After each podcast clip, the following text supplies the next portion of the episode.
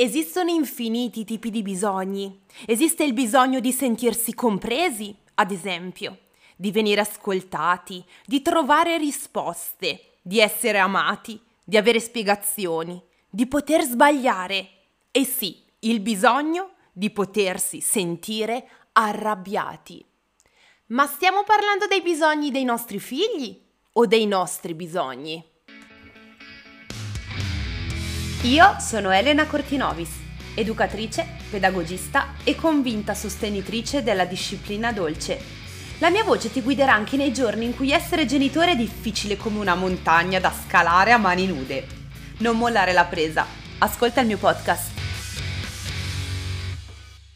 Nel lontano dicembre 2021 ho pubblicato un reel sul mio canale Instagram Elena Cortinovis in cui ho portato alla luce questi bisogni. Questi bisogni partendo da un'importante riflessione da fare e che oggi in questo ventisettesimo episodio del podcast vorrei andare ad approfondire con voi. I bisogni dei nostri bambini sono esattamente gli stessi nostri bisogni. Il problema è che a volte nella frenesia della quotidianità ce ne dimentichiamo. Grazie al nuovo aggiornamento di Instagram sono riuscita a salvare tra i post salvati in alto questo reel che vi invito ad andare a vedere. Perché in questo reel io sono andata a sintetizzare questi sette bisogni che per me sono davvero fondamentali. Spesso anche nel podcast abbiamo parlato del concetto di empatia, ossia quella capacità che ci permette di metterci nei panni degli altri. E quando pensiamo a metterci nei panni dei nostri figli più o meno grandi, è veramente complesso. Il loro cervello, lo, lo, sappiamo, lavora diversamente rispetto al nostro e quindi sarebbe impossibile pretendere di trattarli come degli adulti, vero? Le loro emozioni sono molto più prorompenti delle nostre, sono vissute a 300 km all'ora e stopparsi e fermarsi e trovare un'alternativa è sempre più complesso.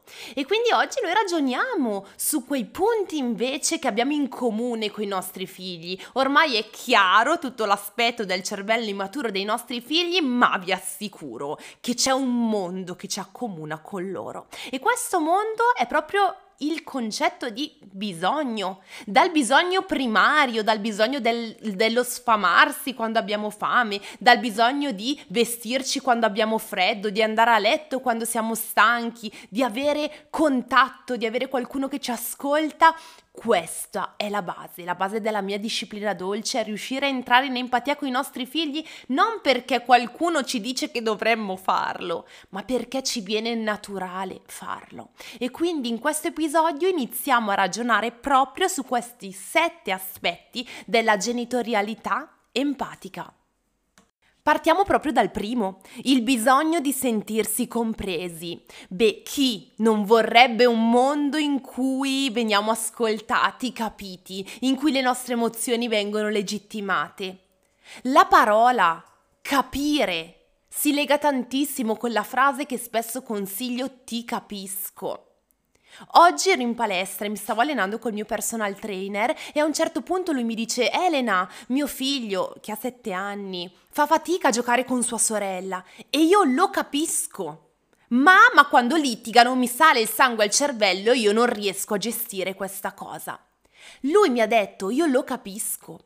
E tra adulti lo diciamo spesso, beh, ma io capisco mio figlio, capisco ad esempio che per mio figlio può essere difficile giocare con la sorella, può essere difficile relazionarsi con altri bambini, può essere difficile, eccetera, eccetera, ma non glielo diciamo? Tra adulti lo diciamo, beh sì, dai, io in fondo capisco mio figlio, ma lui dovrebbe capire me pretendiamo questa cosa dai nostri figli. Ma se noi questa frase al posto, o perlomeno non fermiamoci a dirla solo agli altri adulti, ma guardiamo nostro figlio e diciamoglielo, ti capisco che è difficile ma so che ce la puoi fare, ma io ti guiderò nel potercela fare o insieme possiamo trovare delle soluzioni per farcela. Ma queste due paroline messe vicine, ti capisco, possono davvero fare la differenza perché sono le stesse due paroline che noi vorremmo sentirci dire quando noi siamo in difficoltà. Andiamo avanti, il secondo bisogno è quello del venire ascoltati. La frenesia della quotidianità ci porta spesso a dire a nostro figlio sì sì ho capito, oh che bello, evviva, tagliar corto perché abbiamo fretta, abbiamo tante cose a cui pensare. Ma quante volte quando litighiamo con nostro marito, nostra moglie, gli urliamo non mi ascolti mai. Ma ti ricordi che ieri ti ho detto questa cosa? Eh no, figurati, non ti ricordi perché tu non mi ascolti mai. Quando gli altri non ci ascoltano, ci sentiamo frustrati, a terra, incompresi, tristi. Ma quante volte noi ascoltiamo davvero i nostri figli? Ci fermiamo e cerchiamo di capire perché nostro figlio ci sta raccontando quella cosa. Il bambino che torna a casa e per l'ennesima volta ti dice mamma oggi il mio compagno mi ha picchiato è un bambino che ha bisogno di essere ascoltato anche se noi non possiamo fare niente perché in questa situazione sarà la maestra a dover gestire la situazione. Noi al massimo possiamo chiedere un colloquio alla maestra se vogliamo approfondire ma nel qui ed ora nel bambino che torna a casa e ti ripete giorno dopo giorno la sua stessa fatica è un bambino che ha bisogno di essere ascoltato ti va di dirmi di più? E tu cosa ne pensi? E tu cosa hai fatto? Non il terzo grado, ma tutto un piccolo accompagnamento comunicativo che gli fa capire che tu sei interessato o interessata a quello che lui o lei ti sta dicendo il piacere del venire ascoltati. Quando io sto parlando con le mie amiche, loro sono davvero interessate a quello che io sto dicendo. Non mi inizio a porre il dubbio, ma sarò noiosa? Alla mia amica non interessa quello che sto dicendo? Fino ad arrivare al, beh, non le racconto più nulla perché non è interessata a me. Questo pensiero, non so se vi è mai capitato lo vivono anche i nostri figli. Se noi chiudiamo il ponte della comunicazione perché nella frenesia non abbiamo tempo di ascoltare i nostri figli, loro non ci racconteranno più niente. E ci sono alcune fasi nella vita dei nostri figli dove è importante mantenere questo ponte di ascolto e comunicazione. Pensate all'adolescenza. Nel nostro immaginario il figlio adolescente ci racconta tutto, poi sappiamo che non ci potrà mai raccontare tutto, beh, ma qualcosa sì. E questo, la costruzione di questo ponte parte adesso, mostrandoci interessati a quello che i nostri figli hanno da raccontarci, esattamente così come noi abbiamo bisogno di venire ascoltati quando parliamo con i nostri figli o quando parliamo con gli altri adulti. Il nostro viaggio alla scoperta dei bisogni continua e arriviamo al punto in cui noi abbiamo bisogno di trovare risposte. La vita ci pone miliardi di domande, ma avere risposte è quello che ci fa stare bene. Io spesso, quando mio marito mi chiede delle cose o mi informa di alcune parti, noi siamo in fase di ristrutturazione, spesso la mia risposta è e quindi? E adesso? E allora? Ma domani? Ho bisogno di risposte, ho bisogno di sapere meglio quello che avverrà, soprattutto sulle cose che mi stanno a cuore e che in parte mi fanno anche soffrire. I bambini fanno tante domande perché hanno bisogno di risposte, non per rompervi le palle, anche se a volte un po' sono pesanti, ma perché hanno bisogno di avere risposte. Ammetto che non sempre è facile trovare risposte alle domande dei nostri figli e per questo ti consiglio l'episodio numero 6 del podcast che si intitola proprio Come rispondere alle domande scomode dei figli, perché ovviamente non sempre è facile, ma questo è un bisogno che ci accomuna. Non finire le frasi sempre con la domanda e cercare di rimbalzare la palla da una parte all'altra, ma dare risposte sicure, ferme e decise ove possibile. Beh, sul quinto punto, forse soffermarsi è superfluo, parliamo di bisogno di essere amati. Tutte le persone hanno bisogno di essere amate, di trovare qualcuno che le ami e non parlo solo di relazioni amorose, ma qualcuno al quale affidarsi, qualcuno al quale parlare dei propri problemi senza sentirsi giudicati, sentirsi voluti, sentirsi parte di qualcosa. Non c'è nulla che ci lega di più ai nostri figli se non il bisogno di venire amati, di avere due braccia che ci possono accogliere quando ne abbiamo voglia e quando ne abbiamo bisogno. Questa non è una classifica eh, partendo dal maggiore al minore, ma una classifica pari. Ciascun bisogno è al pari di un altro ed ognuno, vedrete, farà scattare in voi qualche pensiero e qualche ragionamento molto importante. Perché adesso arriviamo al bisogno di avere spiegazioni. E qua ovviamente è molto più complesso, perché noi dobbiamo riuscire a dare una spiegazione a nostro figlio in base alla sua età e in base a quello che lui può comprendere. È ovvio che la spiegazione che daremo a un bambino di due anni sarà diversa rispetto alla spiegazione bambino che daremo a un bambino di 12 anni. Ma se ci pensate, se noi partiamo dal concetto di bisogno, questo è un bisogno fortissimo nell'adulto. Se qualcuno mi dà una regola, io ho bisogno della spiegazione che va a giustificare questa regola. Io adulto penso che la domanda che più spesso faccio è perché? Come mai? Ho bisogno di aver spiegato il perché. Pensate al periodo del Covid in cui perché devo mettere la mascherina? Perché devo fare il vaccino? Perché devo stare chiuso in casa? Io voglio sapere, voglio avere fonti sicure che mi dicono che, che devo rispettare questa regola perché ha senso rispettarla. Il mio bambino funziona allo stesso modo. Scusate, è brutto detto così. Diciamo, traduciamola. Il cervello del mio bambino ha bisogno della stessa cosa, di avere delle spiegazioni che gli faranno pensare, beh, ha ragione, mi fido del mio adulto di riferimento e lo seguo. Io, adulto di riferimento, non userò l'arma della paura per far rispettare le regole, ma l'arma della comunicazione e nella trasformazione in leader sicuro, in quell'adulto autorevole, non autoritario, che guadagna il rispetto di suo figlio perché dà delle spiegazioni chiare e basa la sua educazione sulla fiducia e il rispetto e non sulla paura e sulla vergogna. Questo è legato estremamente al penultimo punto, ossia il poter sbagliare. Già Maria Montessori ci parlava del valore dell'errore in ambito educativo. Sbagliando si impara, è un detto che ancora oggi fa parte del nostro vocabolario. Ma cosa significa? Significa che io devo poter sbagliare per imparare.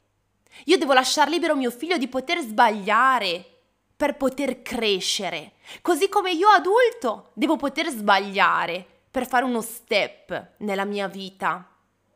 Tutti noi, se ci pensiamo, forse non tutti i giorni, ma in alcuni ambiti della nostra vita, lavorativo, personale, eccetera, devo poter sbagliare per imparare. Pensate in ambito educativo, quante volte vi dico, ma non dovete essere perfetti, potete urlare perché? Perché il giorno in cui saprete di aver superato il limite vi renderete conto che quella non è la strada che vorrete seguire e quindi cambierete strada. Nessuno nasce non commettendo errori nella propria vita. La differenza la fa come affrontiamo quegli errori. Non possiamo sentirci sbagliati, falliti, di merda quando sbagliamo. Sì, un po' di sensazione di oh mio Dio cosa ho fatto e adesso cosa faccio è importante. Ma ci porta a elevarci, a migliorarci, a migliorare quello specifico ambito della mia vita per poi migliorare qualsiasi altro ambito della mia vita. E per i nostri bimbi funziona lo stesso. Io non devo avere paura di sbagliare. Io devo sapere che, beh, posso sbagliare, ma che dall'errore posso crescere e posso imparare tantissimo.